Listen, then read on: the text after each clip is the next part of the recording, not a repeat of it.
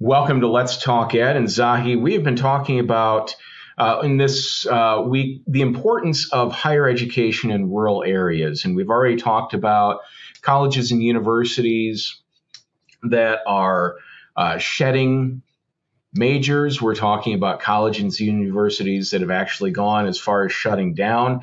And we've talked about the declines in, in transfer rates. And it all sounds very negative, and and certainly. Uh, there are some alarm bells that are are out there ringing, but there are also some solutions to help solve some of these problems. And one of the, the things that we've talked about at great length in the past is guided pathways. And when we've talked about guided pathways, we've heavily focused on guided pathways at the two year level. But really, this is something that uh, has worked well at the two year level. And I think Zahi could be adapted to the four year level too. I think so. I agree with you. I think it's not just, I think it's a framework. I think it's a set of best business practices. And I think it would work for private and public, large and small, two and four year. Um, I, I wholeheartedly agree with you. And it comes with a set of, you know, a, a variety of tools that put together gets you moving forward in the direction that you would like. Um, I think at the two year level, the, the focus on opening the gates for people to access higher education and empowering them and supporting them when they're there through co-requisite remediation uh, in English and math in particular, but also all of the wraparound and, and educational support services that we've talked about on numerous occasions can be taken to the next level of the regional and the non-selective universities and to support them. And I would contend perhaps some of the uh, research intensive universities might benefit greatly from them. And then we go back to modalities and schedules. If there isn't anything else that we could learn from over in the last decade is is observing the private for profit and their ascendance, their growth.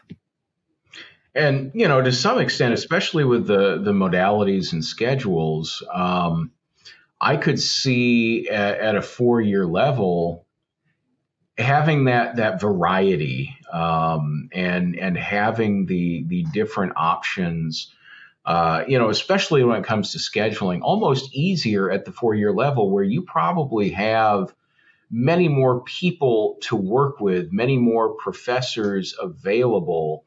Um, you know, whereas at a, a two year college, you may only have a couple of people that are teaching in your uh, you know major areas. So offering classes with a variety of different schedules becomes harder. But now if you're at that four year level you probably have a larger department and offering a, a wider schedule may be easier. I, I agree However, in four year, and especially in the um, research intensive, you've got some conflicting um, divergences. For example, in the College of Agriculture, you have teaching uh, uh, appointments, you've got research appointments, and you've got extension appointments. And some people have a combo of those. Some people are, you know, very few are lecturers solely so many are are more on the research, very more heavily on the research. So then you end up with situations where the individual isn't teaching multiple classes every term. In some cases, in many cases, at least in the discipline I worked in, uh, people could be teaching a class every X number of semesters, a class. And then you have the teaching assistants. So um, as you said, there are opportunities to rethink the mode the mode of operation. However, as you always say, how do you turn a ship that is this massive in such a tight quarter, especially when you've already contracted with people that are, you know, that are into their careers. I mean, how how do you modulate those things that are that are m- massive undertakings, and how do you do it without affecting them, their lives, and as well as the students the students' lives and the students' success opportunities? Those are not necessarily easy. This is why I'm talking personally in my head, I'm talking myself into a framework and into um, opportunities for optimizing. Uh, because a little bit of optimization when you add it up can be a significant change over uh, maybe not decades, but over a few years. Yeah, and you know you're exactly right in that change takes time. Uh, you know, this isn't something that you know you're going to decide today, and in two weeks you're doing it. Um, there's a, a, long walk up to all of this, but there are, are definitely benefits to to making changes like this, and you know, I, as I alluded to on the the last show, you know, one of the things that that I see a lot of, um, you know, with with guided pathways is you're really trying to put the student at the heart of your decision making. And I know every college and university out there is saying, well, we do, we do, we do. But you and I have both been around enough to know that oftentimes decisions have been made for the con- the convenience of the employees, the convenience of the college or university, and not always uh, with the the success of students in mind. Yes, um, and, and and so there are some systemic and somewhat historical reasons why we're here today without blaming any particular person right? When when a lot of the funding used to be coming from federal sources and those have been significantly decreased over the last few decades and and transferred to uh, competitive grants when states are trying to uh, to also do something similar. Again not blaming the reality of the situation. So we've seen significant um, shift in the budgeting of especially research universities and many more of the the, the re- universities that were not research are trying to emulate them because of the overheads uh, the indirect costs that they can garnish uh, from those federal um, and private grants, most especially uh, U.S. federal government grants uh, through the various agencies and, and departments. So it becomes addictive. You know, in the earlier part of the 20th century, late, uh, everybody was addicted to the money that was coming through the um, Department of Agriculture you know, uh, and and the, there was a boom in the colleges of agriculture and life sciences across the nation.